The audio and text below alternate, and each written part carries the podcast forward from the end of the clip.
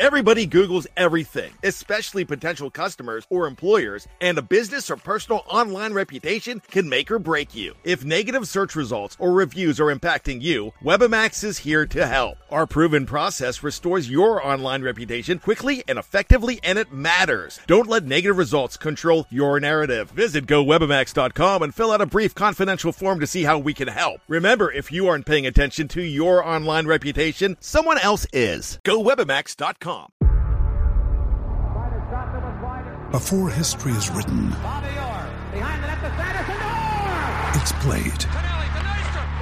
Before it's frozen in time, it's fought one shift at a time. Before it's etched in silver, it's carved in ice. What happens next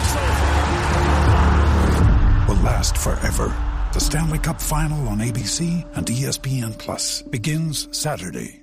With threats to our nation waiting around every corner, adaptability is more important than ever. When conditions change without notice, quick strategic thinking is crucial. And with obstacles consistently impending, determination is essential in overcoming them. It's this willingness, decisiveness, and resilience that sets Marines apart. With our fighting spirit, we don't just fight battles, we win them. Marines are the constant our nation counts on to fight the unknown. And through adaptable problem solving, we do just that.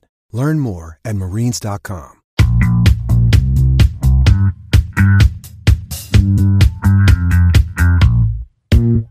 Welcome to Cup of Cubbie Blue, your spring training home for Cubs news, updates, and banter. We're the official podcast of Bleed Cubbie Blue, and you can find us by searching for Bleed Cubbie Blue wherever you get your podcasts. I'm Sarah Sanchez. I write about baseball for Bleed Cubbie Blue, and I am ridiculously excited for today's episode. Hi, guys. I'm Andy Cruz Vanasek, and I have a confession. I am addicted to TikTok. Didn't you say last week that you're, like, not on TikTok? I'm not. And now I'm really all in on TikTok. I'm like not even just oh following God. the Cubs anymore. I'm like following lots of people, and it's really scary. Okay. Well, we're totally going to get in to the TikTok thing as we go on I'm here. Sorry, yeah, that was such a cliffhanger. We'll talk about that later. Because last week you were all like, no, I don't know about this TikTok thing, and I'm not sure about puppy content and whatever, but we'll we'll, we'll come back to that. I, I'm super excited today, not because of TikTok. I'm excited because by far the biggest story of the Cubs offseason, this side of hiring David Ross, has been the launch of Marquee Network. And we are so thrilled to have a special guest here today to take us behind the scenes of that a bit. If you've been watching Marquee Network or you've been watching the Cubs on M L B Network or anywhere else, you have seen Taylor McGregor, who's the field reporter for the Chicago Cubs. She comes to Chicago from the Rockies, and she's joining us today. Taylor, we're so excited to have you. Guys, I am so excited to be on. I have a confession. I've never done TikTok. So I know. I know. Taylor. It's really sad. I know. I've seen so many people do it, and I keep telling myself I'll do it, and I just haven't gotten to the point yet. So it's pretty it's pretty sad, and I was a little nervous to admit it, but I just have to be truthful with you guys. Listen, just don't get sucked in like me. Just follow like one thing or two things. Don't follow like seventy in your first two days because you will never get off of it. It's horrible. Yeah. See, that's that's my problem is I know I would just become addicted, kind of like Instagram and Twitter. You know, it's like it sucks you in and it, there's just no going back. So I, so maybe I shouldn't get on it because yeah, I, need, I, I need to focus on other things right now. Uh, yeah, I was I was going to say, well, I'm going to jump right in with our first question because in an effort to get to know Taylor better, we, the listeners, like to hear um, things about your baseball, how baseball became a love of yours. So in true C C B nature, we want to know what was your first or favorite baseball memory or what drove you to love baseball? And just give us an idea of, of where that comes from for you. Yeah, so for those who don't know, I grew up in a baseball family. My dad was the president of the Rockies growing up. And so I had a really up close and personal look at the game. And so I think from an early age, a very early age, probably, you know, kindergarten, let's give it that. I, I got to know baseball, and my first exposure was just being around so many people who were involved in it. So I kind of learned it through osmosis, right? I was just around it and I kind of just got thrown in. And then I think when I really knew that I had a weird obsession with baseball was when the Rockies went to the World Series in two thousand seven, and I had never experienced postseason baseball, and you guys know what that's like. Oh, yeah. I mean, that is just, how can that not bring you in as a fan? And so that's kind of where my love for the game just took on an entirely new height. Um, and it was just so much fun to experience the city of Denver coming together for that, what it meant to my family, what it meant to so many other people's families, and, you know, just seeing baseball on a national stage. Um, that was probably kind of the, the moment, or I guess it was about a month, you know, all October, um, that I was like, man, this is awesome. I always knew it was cool, and I was around it so much that I was kind of forced to like it, but I think that two thousand seven World Series is when I really elevated my fandom and my love for the game to a whole new level. So were you a Rockies fan then? I, I mean, was. Did you grow up yeah. a Rockies fan? I did, yeah. Um, actually, funny story though. So cause, because of my dad, I obviously was a fan of the Rockies, but in seventh grade, I did a book report on Ernie Banks, and so I had a yes. I had a Yay. I had a Cubs hat. So I, in all throughout high school, I had this Cubs hat sitting in my room from when I did the presentation, and so it was so funny because people would come over and be like, "Why do you have a Cubs hat in your room?" And I'm like, "Well, I'm actually a fan of Ernie Banks, so I guess I'm a fan of the Cubs." And and my dad actually loved it. He you know he encouraged me to just love the game. And. And I think when you're a fan of the game, you grow up a fan of the story of franchises like the Cubs and like the Yankees and the Red Sox, the Dodgers from afar, because there's been so much history there. And, and in Colorado, we just didn't have that. It's a franchise that's only twenty-seven years old. And so that was a really long answer, but the roundabout is, yes, I did grow up a Rockies fan, but I kind of had a little bit of Cubby in me from, from middle school. Well, I you asked know, that, and I don't want people to, to wonder why I asked that, because it, it's a very obvious answer to some, but I asked that because, you know, as a kid, if something is, I don't want to say shoved down your throat, but if your parents are doing something so much, sometimes you take the rebellious route and decide you're going to go a whole nother direction. So that's kind of the reason why I asked that. I'm just kind of putting myself in your shoes and like, you know, if my dad is the president of the Rockies, then hey, you know, I might like the Padres, you know what I mean? So yeah. And that, and that's totally my personality too, to be opposite of my family. But my dad, um, he did such a good job, like I said, of just challenging us to, to be our own selves. And I think that two thousand seven World Series did it for me. Like that, that for me, it was nothing that my family was doing. That for me was like, oh my gosh, this is so awesome. And really kind of why I was a Rockies fan. So, so I'm glad you asked that question, because I'm, to- that is my personality. Once some, you know, everybody goes here and I'm like, okay, I'm going to go the other way. Yeah. So that's awesome. Ernie Banks is such an interesting player. I actually loved the Marquee documentary on him. I think they called it More Than a Cub. It was one of the first things I got to see. And I was just, I thought they did such a good job, or More Than Mister Cub. I think I, they did such a good job with it. And he's such an institution in this town and means so much to everybody. So I yeah. think our fans and our listeners are going to love that you were writing middle school book reports on Mister Cub, who is enshrined forever with a statue outside Wrigley Field. That leads me to a slightly different question, though. So it's a huge decision to make a career move like this, to jump from the Colorado Rockies, my second favorite M L B Twitter account, by the way, um, where you've got I'll family tell the connections. Social team you said that. Oh my gosh! I so when the Cubs played the Rockies in the wild card game, I, I know a couple yes. of the other people who write for Purple Row, which is the S B Nation Rocky site. So we're kind yes. of just doing some soup, some fun, good-natured back and forth, but. You know, I, I like added the Rockies and kind of tweeted at them, not expecting anything. And they responded right away. They were so playful and fun. And they're really I good. A, they do I became a, a Rockies job. fan when they were playing the Brewers, because of course I did. I love it. I know. I know. And in last, last season, it was so funny, the amount of Cardinals fans who became Rockies fans that last series of the, oh, yeah. of the year, because they needed us to, or the Rockies to beat the Brewers. So. Yeah, it's funny. I love I love stories like that. Well, and I like the Twitter accounts and the social media accounts that play along with that a little bit, right? Which is one of the reasons I like the Rockies team so much. But can you tell us a little bit about what intrigued you about the opportunity with Marquee and why you wanted to come to Chicago? Yeah, absolutely. I think, like I mentioned before, I had always just had a fascination and a real appreciation for the Cubs because they're such a storied franchise. And I think, let's be honest, when you think of Major League Baseball, you think of the Chicago Cubs. I mean, they're just one of those franchises who are a stable or a staple in Major League Baseball that everybody knows about. And so from afar, I had always admired that.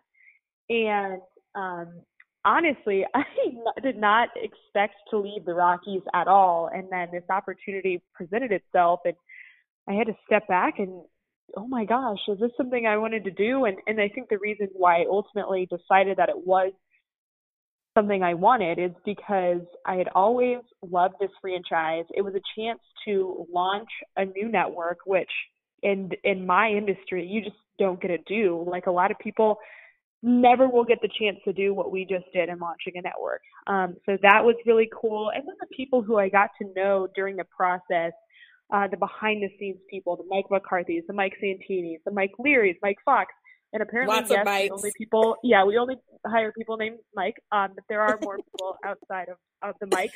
Um, um, when I got to know them, it just felt like the right thing, and the, the ways they were talking about what the the network was going to have access to, what they viewed my role as. Um, it was a chance for me to be challenged and to grow in my career. And so it was kind of a no-brainer from that aspect. Um, I think when I was making the decision, the hardest part, obviously, was leaving family and leaving a situation that I was really comfortable in. But, you know, I kind of live by the motto that you never grow in comfort, and you kind of have to challenge yourself. So that's what I did, and I'm just so excited to be a part of Marquee and and to work closely with this franchise and to be able to talk to people like you. So it's been great. Well, you know, it's funny that you're talking about the different opportunities. I can already see in the Marquee broadcast some of the ways they're highlighting the players with them being mic'd up and some other things. I wanted to give you a shout out. During this episode, I was uh, I had the game on the app at work while I was working earlier today. And that interview with the fan who was like, just enthusiastically yelling and chanting, who would like move down to the front row, was so good. I was dying. Thank you. Well, that was so fun. And she was great. She played right along with it. And she was, she was hilarious, but just stories like that. Um, I hope that I can bring that to the broadcast regularly and to help everybody. You know, I feel like we love sports because it, you relate it to your life, and you want to relate to people who are obsessed with the Cubs like you are, and, and these players, you want to be reminded that, hey, they're people too. And Chris Bryant loves, is so excited to be a dad. Like, I was excited to be a mom. I don't have kids, but you know, you get my point. Like, right. We all, we can all relate to each other. And I think that's what makes sports so unique, and um, hopefully something that I can kind of bring to the broadcast. So I appreciate you saying that. Um, that was fun day interviewing her. Well, I have to tell you, Taylor, that that gal single-handedly made my children so happy because I vowed to never scream at their games ever again. I was like, now I know what I sound like, and I'm sorry.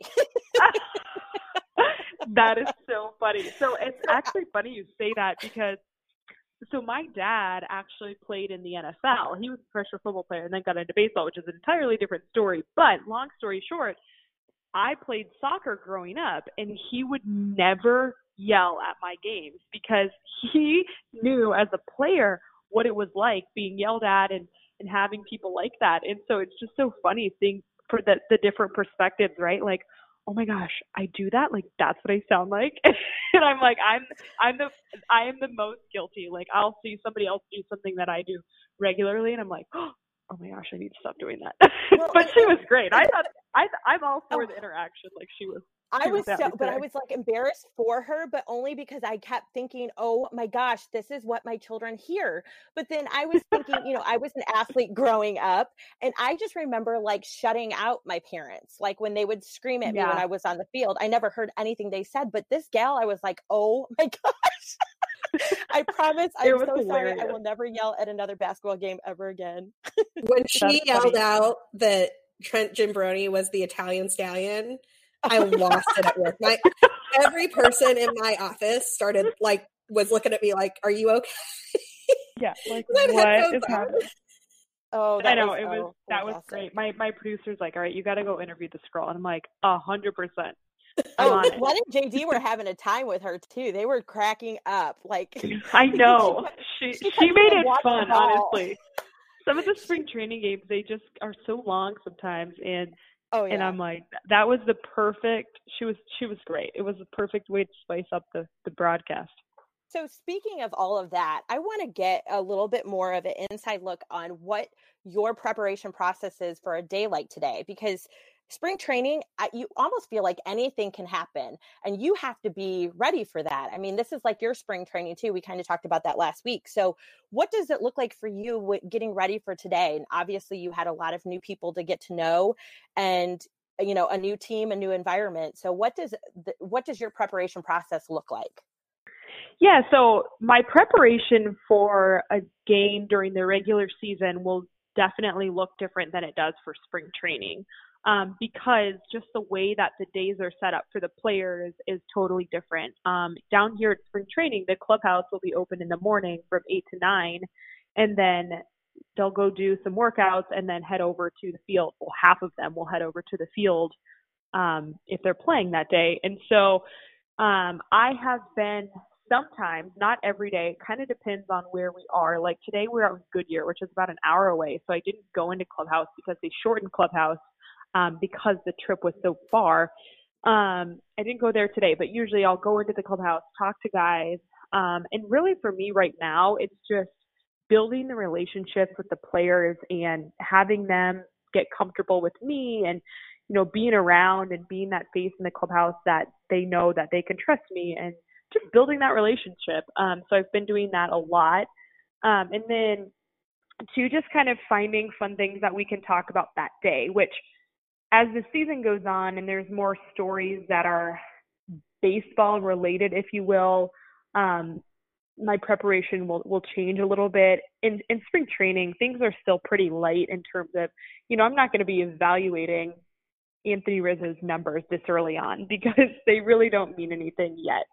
And, um, but, you know, in game sixty, they will mean something, and we can evaluate that and try to figure out what's going on or what it, you know, what's not good or bad, you know, like what's happening and stories that we can kind of get from that. So, um, so yeah, th- that's kind of the overall view of, of what I do right now, just kind of building relationships with players, figuring out fun things that we can talk about, and then um, going to the field, meeting with my producers, and then getting down to the field and the game starts. So it's pretty laid back right now. Like I said, that will all change kind of once the season starts. It'll just get a little bit more, I don't know if intense is the right word, but a little more hands-on probably with, with the game and breaking down different things.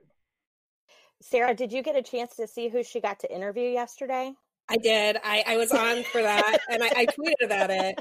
I, I'm thrilled to now know that Wilson Contreras loves rodeos, or not rodeos, roller oh, coasters. God. I'm thinking of the Mason Saunders thing story from last week still, people. Uh, loves roller coasters and has a favorite roller coaster. Wilson is my favorite. It's kind of a thing. Um, okay, gotcha. Yeah, this he's is great. My, this is my, like, you know, a couple times a week, I just have to remind people that the Cubs have the best hitting catcher in baseball. And we should appreciate that. And it's not sure. and, and it's just so great. I I was actually having dinner with a scout the other day, and he because he was I was talking about evaluating catchers um, because I just think it's really interesting looking at the difference between minor league catchers to big league catchers. And I was like, you know, what separates it? And he's like, if if a guy can play good defense, he's a major league catcher. If he can hit, he's an all-star, which is exactly what Wilson is, right? Yep. I mean, you just don't see that offensive production from a catching standpoint. Um, and he's done that. And it was cool in that interview, just talking about the way he challenged himself in the off season. Like, he's a back-to-back all-star.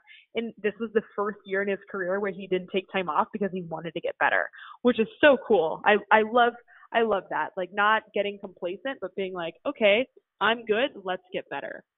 So I told, uh, I, I relayed this story in one of my first articles ever for B C B. It's still one of my favorite pieces. Um, but Carey Muskat, who used to be the M L B reporter for the Cubs, did a story on Wilson Contreras years ago, and she wrote about how he was how he was signed basically in Venezuela, and and and it has always informed my understanding of him as a player. It's probably the moment that I like fell in love with him as my favorite player. Um, but he, you know, when he was sixteen years old, he went to this tryout in Venezuela. The Cubs saw him, they liked him, they signed him that day.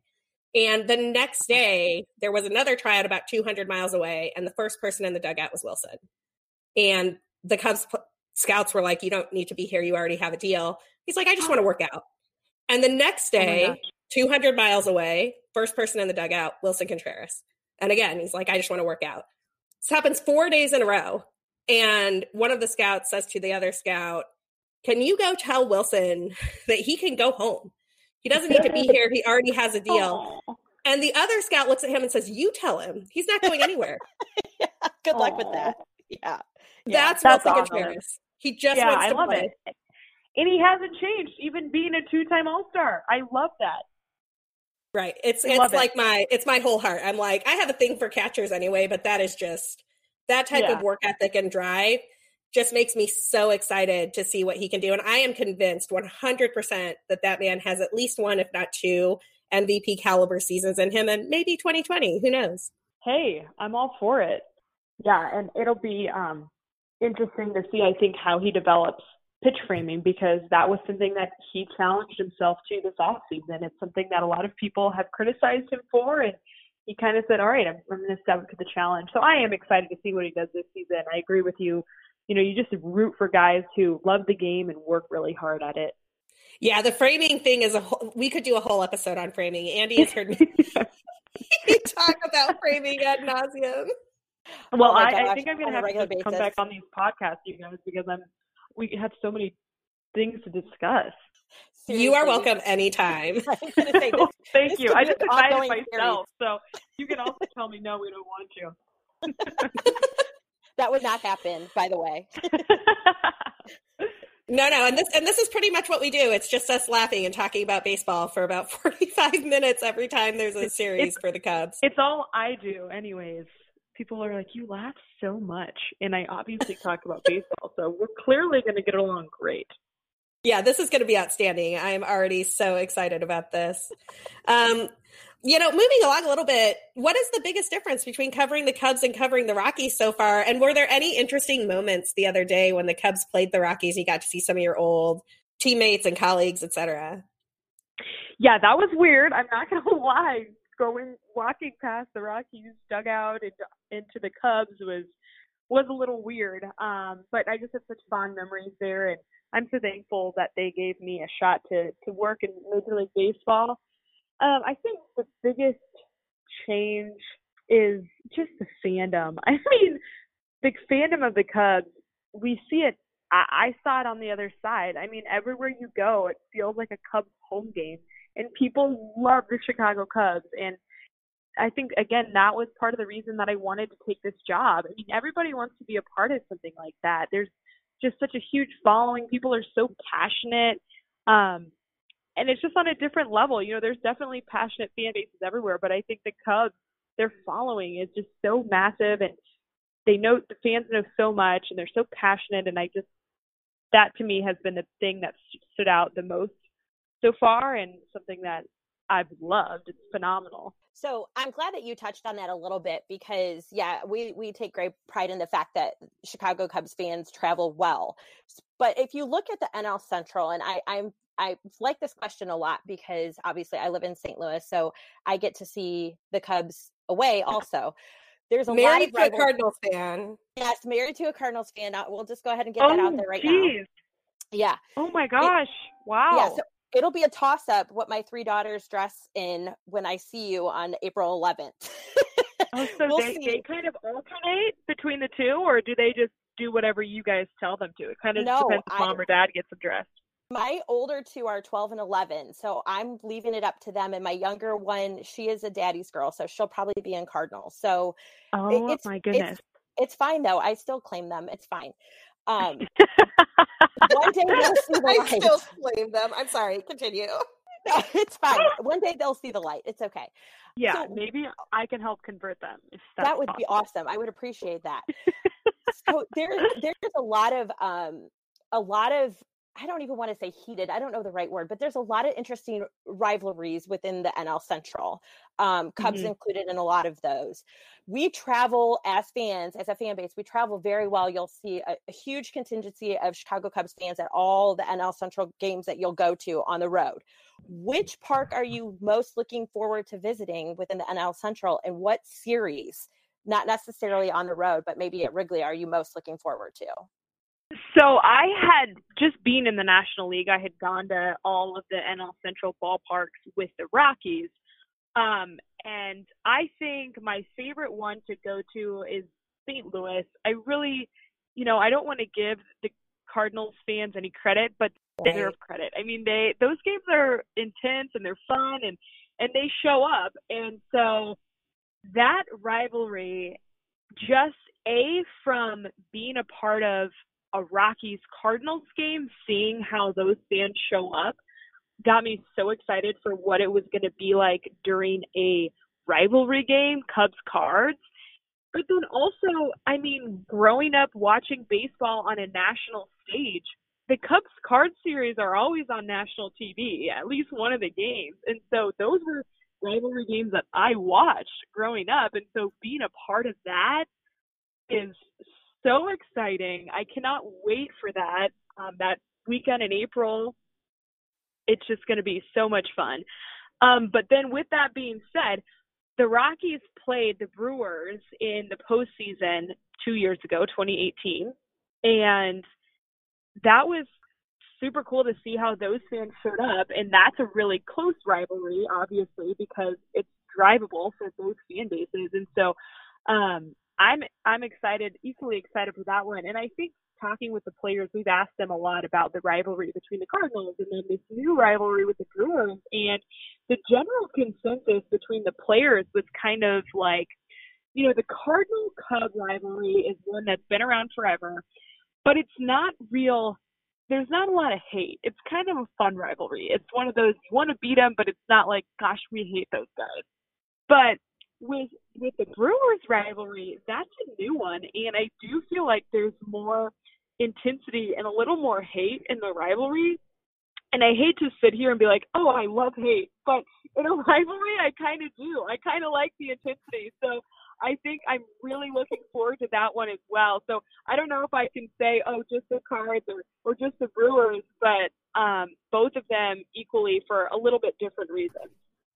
Well, Taylor, I don't know if you've heard this yet or not, but Miller Park has actually been renamed this year to Wrigley North. So I, when you I go did. there, I actually, I actually bought them a new sign. I was hoping that they would hang it for us on opening day. I, I oh think that there should be a TikTok video for Andy of you offering the Brewers a new sign. yes, yes, maybe that will be my first TikTok. we we're gonna have to make like a scavenger list of all the TikTok videos that we have to make this summer. Oh my god! Yes, yes. A Cup of Cubbie Blue scavenger hunt on TikTok. This is a good idea. I love the it. The first this order so of great. business, though, is I need to figure out how to use the app because I have not yet done that. So we'll we'll you get know, to that first. You know, for as much as I watched it, you would think that I would know, but I still don't have a clue. I'm just like scrolling through things. I have no idea. I don't even know how to like things. Apparently, all I know how to do is follow and scroll through videos. That's it. Okay, I, I'm going to pause this for one second. We need to take a okay. quick break for our sponsors. But as you can tell, there's lots more with us and Taylor on the flip side. So hold tight and a quick word from our sponsors. Okay, we're back with more TikTok tips and all sorts of other questions and recommendations for the Brewers. Um, so it's pretty early, but you've had a handful of games with the Cubs and you've done a bunch of great interviews. You've talked about some of them already. What's been your favorite Cub interview so far and why? I would have to say the Chris Bryant interview a few last Friday. That was just so raw and so real. Um, I honestly had to throw back to the booth because I thought I was going to tear up a little bit when he started talking Aww. about being a dad. It was just so special. And when I came here, everybody was asking me, what do you hope to bring? And I said, I hope to bring the personal side of players out. I want people at home to feel like they know Chris Bryant off the field just as well as they do on the field. And, and I thought that interview really portrayed that. And so that had to have been my favorite. It was just so, so sweet and of him to show that side to the public. And so, um, yeah, I, I think that one had been my favorite, or has been my favorite up to this point. Well, you know, I thought that was so interesting. So one, I did tear, I was definitely tearing up with that okay, one. Okay, well, I'm glad I wasn't um, the only one. So mission accomplished. But also, you know, Chris Bryant is one of the players that we don't feel like we know as well. And so that was just a really poignant moment for me as a fan. I was like, oh my gosh, this is so great and adorable. It reminded me of the time in twenty sixteen, there was a video of him and his fiance at the time, wife now, um, singing like Frozen songs on the couch. Oh my gosh. Oh my and I God, thought it was the cutest thing. App, what was that app called?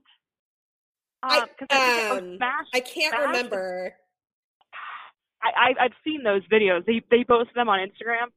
Yes, yes. yeah, I've, I've totally seen those videos. Um, yeah, I can't remember. Dub Smash. Dub Smash. Yes, yes. It's, yes. It's very TikTok now. That's very TikTok. I'm just letting you know. I'm yeah. just warning you.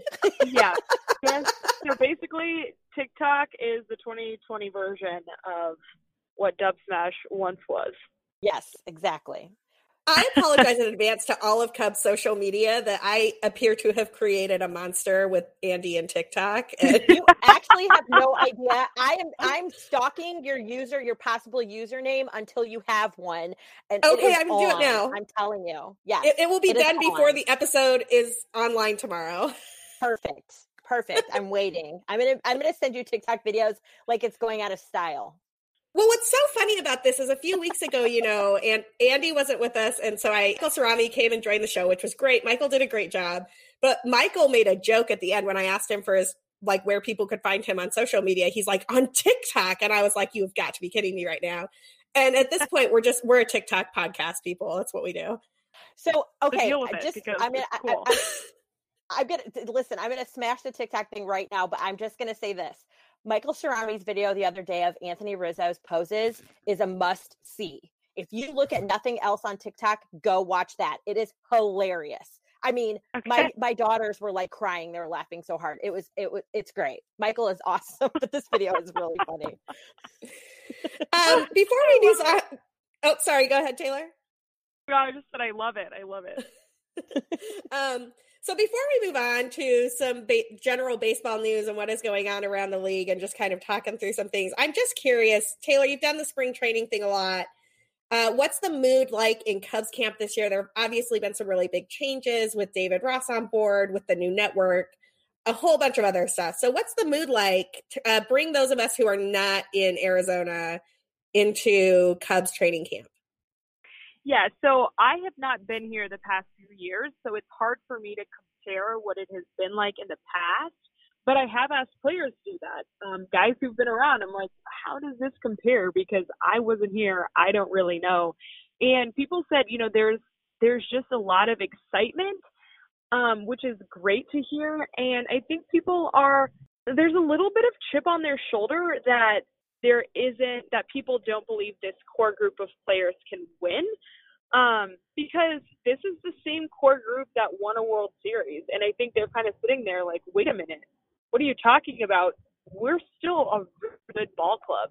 Um, and so I think that excites players to go out there and prove that. And with David Ross, the thing that I believe bringing to the clubhouse the most is just a winning culture and having a mindset of everything you do needs to be about winning. You know, what do winners do? That's why we've seen John Lackey, Ben Zobrist around, and those guys are proven winners, and so they can instill that. And so I think they kind of have that atmosphere. Let's be excited. We can build upon, upon what the success that we've had, and also just like get back to the, the winning mindset of everything that we do should be focused upon that. That I, I'm glad that you brought up John Lackey and Ben Zobrist. What has the feeling been around those two? Because obviously those are two names that have meant a lot to this organization. So for both of those two men to come back and be involved in some capacity, and it's not really nothing has been said there. I haven't really heard any rumors or anything like that, but what has the feeling around those two been like? Well, I actually saw Chris Bryant right after he had just seen Ben, and he was like, man, that was so great to hear an old voice. Apparently he walked in the clubhouse and he just heard Ben's voice, and and he was so excited to just reunite with an old teammate. I mean, those are guys who have been through really awesome times together. So I think, you know, seeing them, it brings back really fond memories. Um, and so that's kind of the general consensus is just, you know, they're brothers. And so it's great to see a brother. It's great to see family. Um, and I think it really lifted, not that the mood needed to be lifted, but it, it just lifts the mood when those guys are around. And so, um, you know, you might not have heard any rumors, but there was definitely some rumors started on Twitter that maybe Ben Zobrist was trying out for the Cubs. I can confirm oh. that's not that's not true. So I don't know if you believe that. Obviously you didn't, because you said you hadn't heard any rumors, but that was kind of like the one thing that we were we were kind of laughing at. Like, you know, he he could still play, but he's definitely not going to be in a, in a Cubs uniform. I was going to say, Taylor, between you and me, are, are either of them going to be on the coaching staff? Yeah, I wish I had the answer for that. But as far as everything David Ross has said, the answer to that is no. But we can't expect them to be around because, like I just talked about, Rossi talks so much about just instilling winning into everything that this team does. And those guys are proven winners. And so anytime you can bring a guy like that into the clubhouse, it's a, it's a good thing. And so I think we will see more of those guys around and then other other guys like that. Well, that's amazing. And I know that there's a lot of people that are very happy to to know that they're at least around camp. And I tell you what, just to see John Lackey's pearly whites again, I was pretty happy. Right. I love John Lackey so much. It, he, him being around. So like as, okay, so I lived in Boston for six years. Um, oh, and so I had Boston Lackey. And then he became oh, Cardinals okay. Lackey, and I had to, like, not like him for a little bit. And then he became Cubs Lackey, and I could like him again. So you like him again. Great. Lackey's the guy you so, love if he's your guy. So who – so, Andy, who's your favorite player? Oh, geez. What? I was not ready for that. Um, I know. Sorry, I'm throwing questions back at you. It's all of a sudden. All of a sudden, I got really hot, and my pits are sweating. I don't know who to answer. um, I would say Javi Baez. Javi Baez is my final okay. answer. Okay, so we got Wilson Contreras and Javi Baez as the favorites amongst you two. Got it. It's it's so close though, because the Brizzo show. Like, can I love Javi Baez and then Jalen love the Brizzo show too? Like, can that all be? Oh, like, absolutely. I think okay, everybody good, good. loves the Brizzo show. I mean, come on. Those that was ridiculous. The other day was one of the greatest things I've ever seen in professional sports. It was phenomenal. It how I wish, great was that? Seriously, I wish was, we could so have that show like on a regular basis. Like I know once a week Trust for me, an hour. Too. It would, yeah. I watch it. Like oh, gosh, I know. I'd be. Oh. It was, yeah, so cool. And just the, I mean, I'm assuming you guys watched the All-Star Game last year when oh yeah it was. was mic'd up doing the out-bat, and Joe Buck got to talk to him. I mean, that stuff is riveting television. I was, I think I watched that at-bat back about fifty times because I just thought it was so hilarious. It's so much fun. So it was great. I well, was the watching... players. Oh, go ahead, Andy. No, I was just gonna. I was gonna bring up the the two words that I'm not supposed to bring up again. But I was watching a video on TikTok, and it was the, when um, it was TikTok when... owes us money for this podcast at I this know, point in time. Seriously. I know, seriously, free advertising. We are killing TikTok right now. So Chris Bryant was up to bat, and all you could hear was Anthony Rizzo going, oh my God, oh my God, oh my God, oh my God, oh my God. Oh my gosh, I know. That was awesome. It was so good. It was so this is, good. This is what I do when my and daughter I, shoots free throws. I know. Oh God, and then oh God, oh when, when Rizzo gets up to bat and he's like, I'm trying to do some math in my head. And then, and then he's like, I don't know what they're going to throw. Someone give me a bang. I'm like, whoa. That was, that was so great. Was absolutely fired. That know, was the that greatest was, thing. That was great. So no, good. What I was going to say earlier is just that M L B needs to do a better job marketing its players, and this is how you market your players. Just let them talk. Oh, let for sure. let them talk. For sure. Let them show off. Give Wilson Contreras his Venezuela arm sleeve back. Let people wear whatever cleats they want. Let them show their personalities and be fun. I know. I know. I trust me. I'm all for you. I'm very much one of the people who says, quit trying to change our game, market the players better. You know, if if you were trying to appeal to the to the younger audience, to me, the answer is not in shortening the game by a few minutes. It's about marketing the players better. Um, but I'm not the commissioner. That's just my two cents. Not, neither am I, at, at least not yet. But, you know, one of these days, we'll never know. Not yet. That's the key word. Hey, I um, for you. I wish, if, if only it were an electoral process. Uh, yeah, right? I would, I would totally be great at that.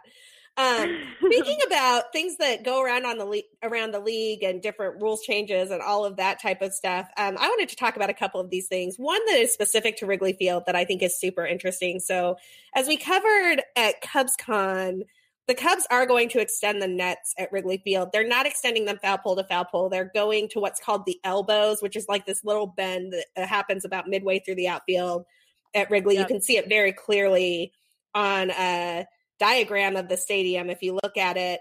And I think it's really interesting that for the first time in my lifetime, I actually think in like multiple lifetimes dating back to the early nineteen hundreds, uh, the commissioner of Major League Baseball is going to be deposed on a foul ball injury lawsuit. And the reason that's so interesting is because there's a thing called the baseball rule that is quite literally like you can't sue over an injury from a foul ball. And so the judge in Chicago allowing this deposition to happen is pretty groundbreaking, in my opinion.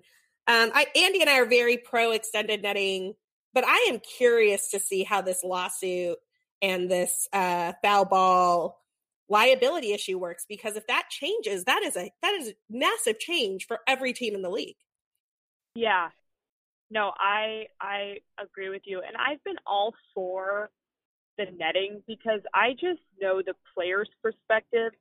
And I was in L A last year when Cody Bellinger hit a ball and it hit a hit a young girl, and you could just see the look on his face. I mean, he was just like, oh my gosh, you know, and, and we obviously saw what happened with Almora last year in Houston. And um, they, like, players have wanted this so bad for so long.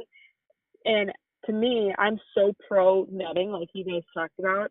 I'm all for them doing the things that they do, but I do think it's really interesting to see what happens with the lawsuit. I mean, I, I don't know, I don't know the ramifications. Like, I think both sides there could be extensive ramifications, but I, I, I am interested to see kind of how that plays out. Well, and I'm, I'm curious too. And Sarah, you probably know more of this than I do, but don't we, like, when we buy tickets, isn't there a whole like disclosure on the back that basically by purchasing that ticket, we're agreeing to not sue? Like, I kind of thought that's yes. what all that fine print was.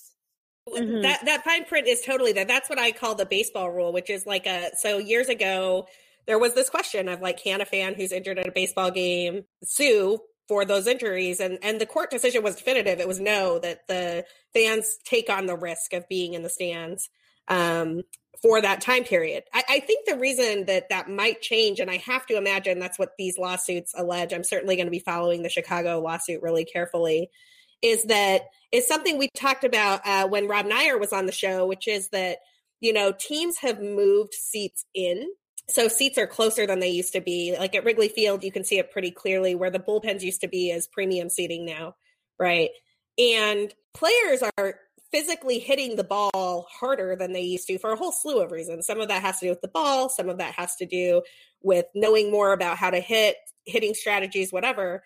But so the exit velocities are harder and the fans are closer, which creates a situation where you could revisit that rule and see if there's a reason. And, and this is all me speculating right now, people. So this is not like, I have not read the depositions. I don't have access to them. This is just my guess as to how you would make the argument that Wrigley Field might be liable for a foul ball injury. Yeah, that's really interesting. It'll be it'll be uh, definitely one to follow to kind of see how it all plays out. But man, if that were to happen, that's a that's a groundbreaking rule change um, or liability change. I guess I should say it's not really a rule as much as a who is liable for what.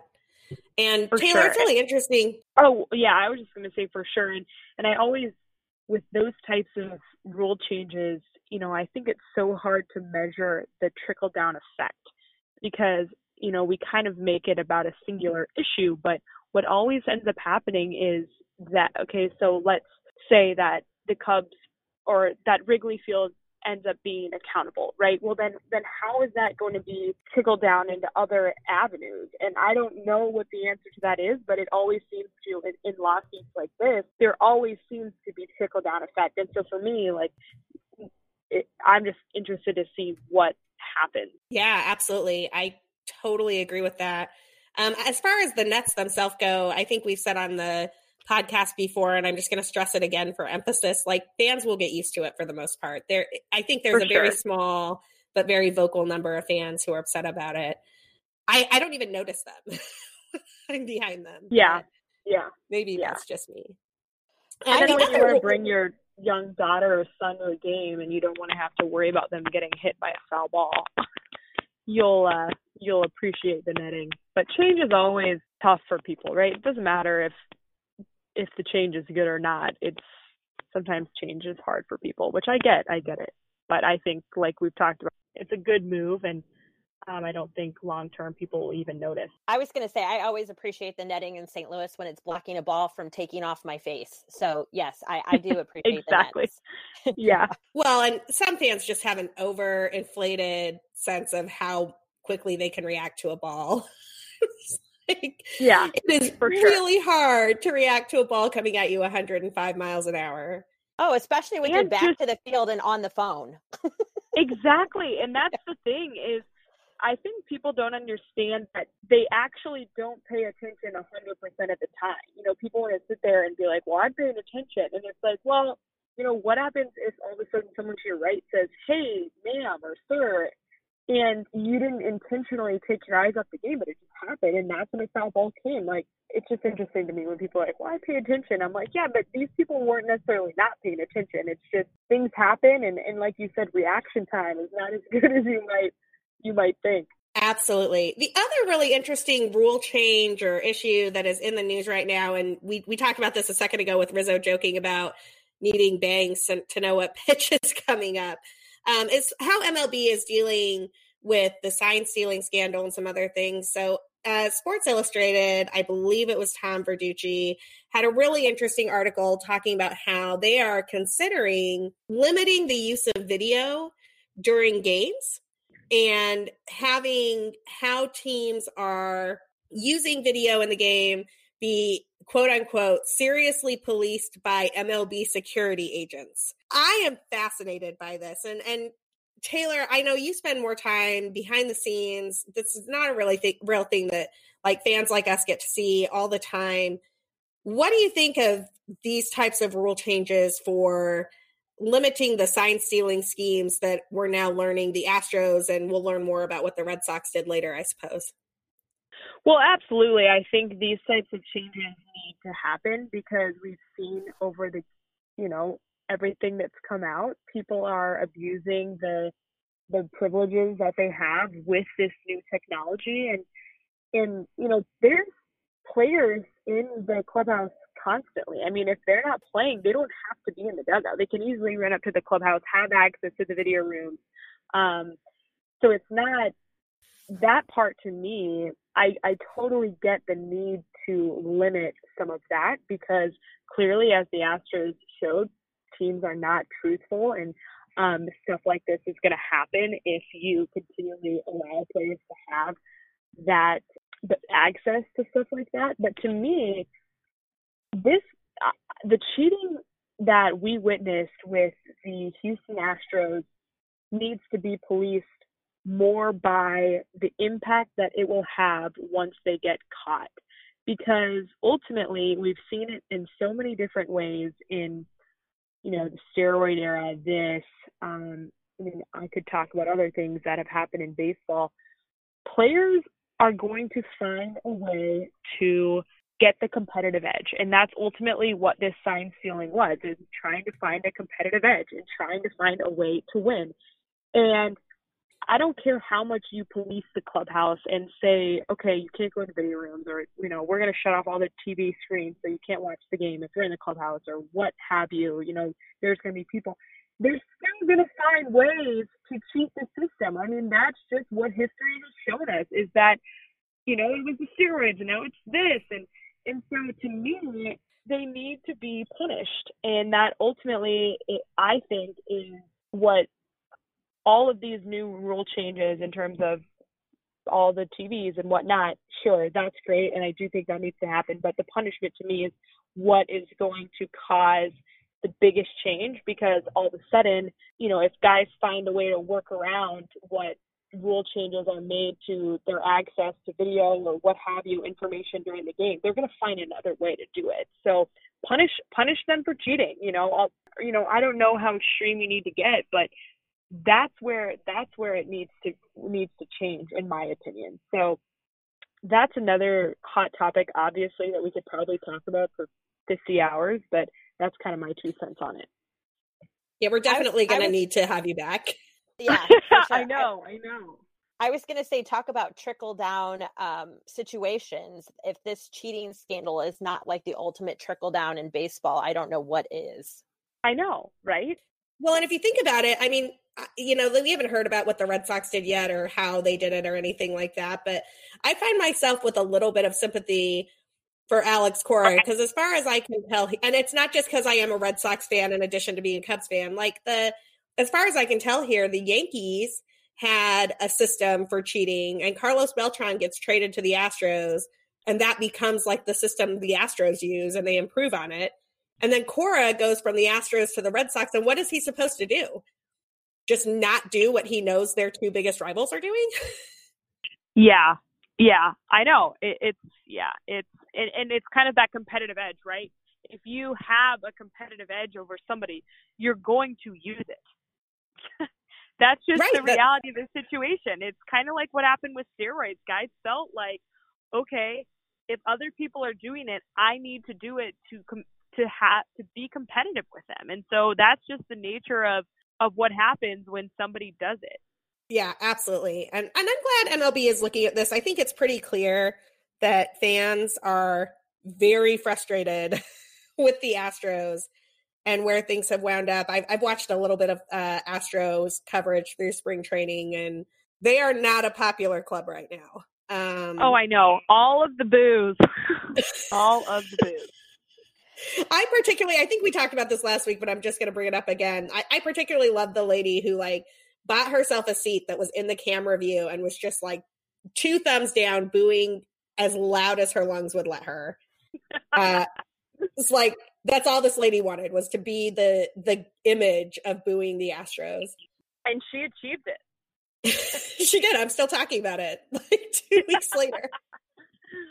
Oh, I know. It's um, great. But well, that's, you know, that's one thing that I think has been cool to come out of it. It was, it was so tough for the game to go through something like this. But then you see diehard fans like that, and she wouldn't do that if she didn't care. And so to me, the silver lining is I've loved seeing the passion that fans really do have for this game and for it wanting to be played in a fair, fair way. I totally agree with that. And I've also actually liked, you know, the players have come a little unleashed here too. Like, I feel like we're hearing more about their real thoughts on this than we do with some other issues. And that's been refreshing to see their takes and what they think of this. And, yeah. you know, Anthony Rizzo came out a week or two ago and was just adamant. He's like, this is not something that the Chicago Cubs have ever done. And yeah. I was glad to hear that. And I was glad that he, it was from him, you know, the leader of this team. Yeah, for sure. For sure. Taylor, it has been so fun having you on the show. This has really been like the greatest thing. I, I hope you'll come back. We're so glad Please you're come with back. Oh my gosh. Please come back. I promise I will say TikTok like five hundred times. Wait, what did you say? I said oh, I promise next TikTok time. five hundred times?